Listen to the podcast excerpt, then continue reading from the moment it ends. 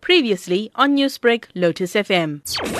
On Saturday night, there is a body of approximately 47 year old woman that was found in a house in a female. How was the body of the woman found? It's alleged uh, she was living alone and the mother was working in Durban. And when she came on Friday, she was greeted by the neighbors who were telling her of a, a, a terrible smell.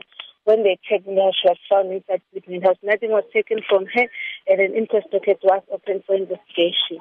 Do police suspect any foul play? No injury. That's why an inquest docket was opened. We were informed that a female was found in the bedroom face down and her body was, uh, you know, in early stage of decomposition. Paramedics had gained entry with the EMRS and they declared the female deceased. How was entry into the home gained? Well, the door was breached prior to arrival. Uh, it was breached by the members of South African Police Services. When paramedics got to the scene, they were guided through the house to the uh, bedroom. How far into decomposition was the body?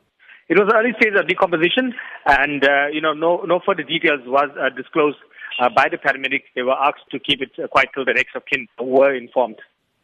Was there any foul play suspected in the sense of was there any wounds to the body? Well, I, I can't, uh, you know, provide uh, finer details of the matter, but uh, the, an inquest uh, is being investigated.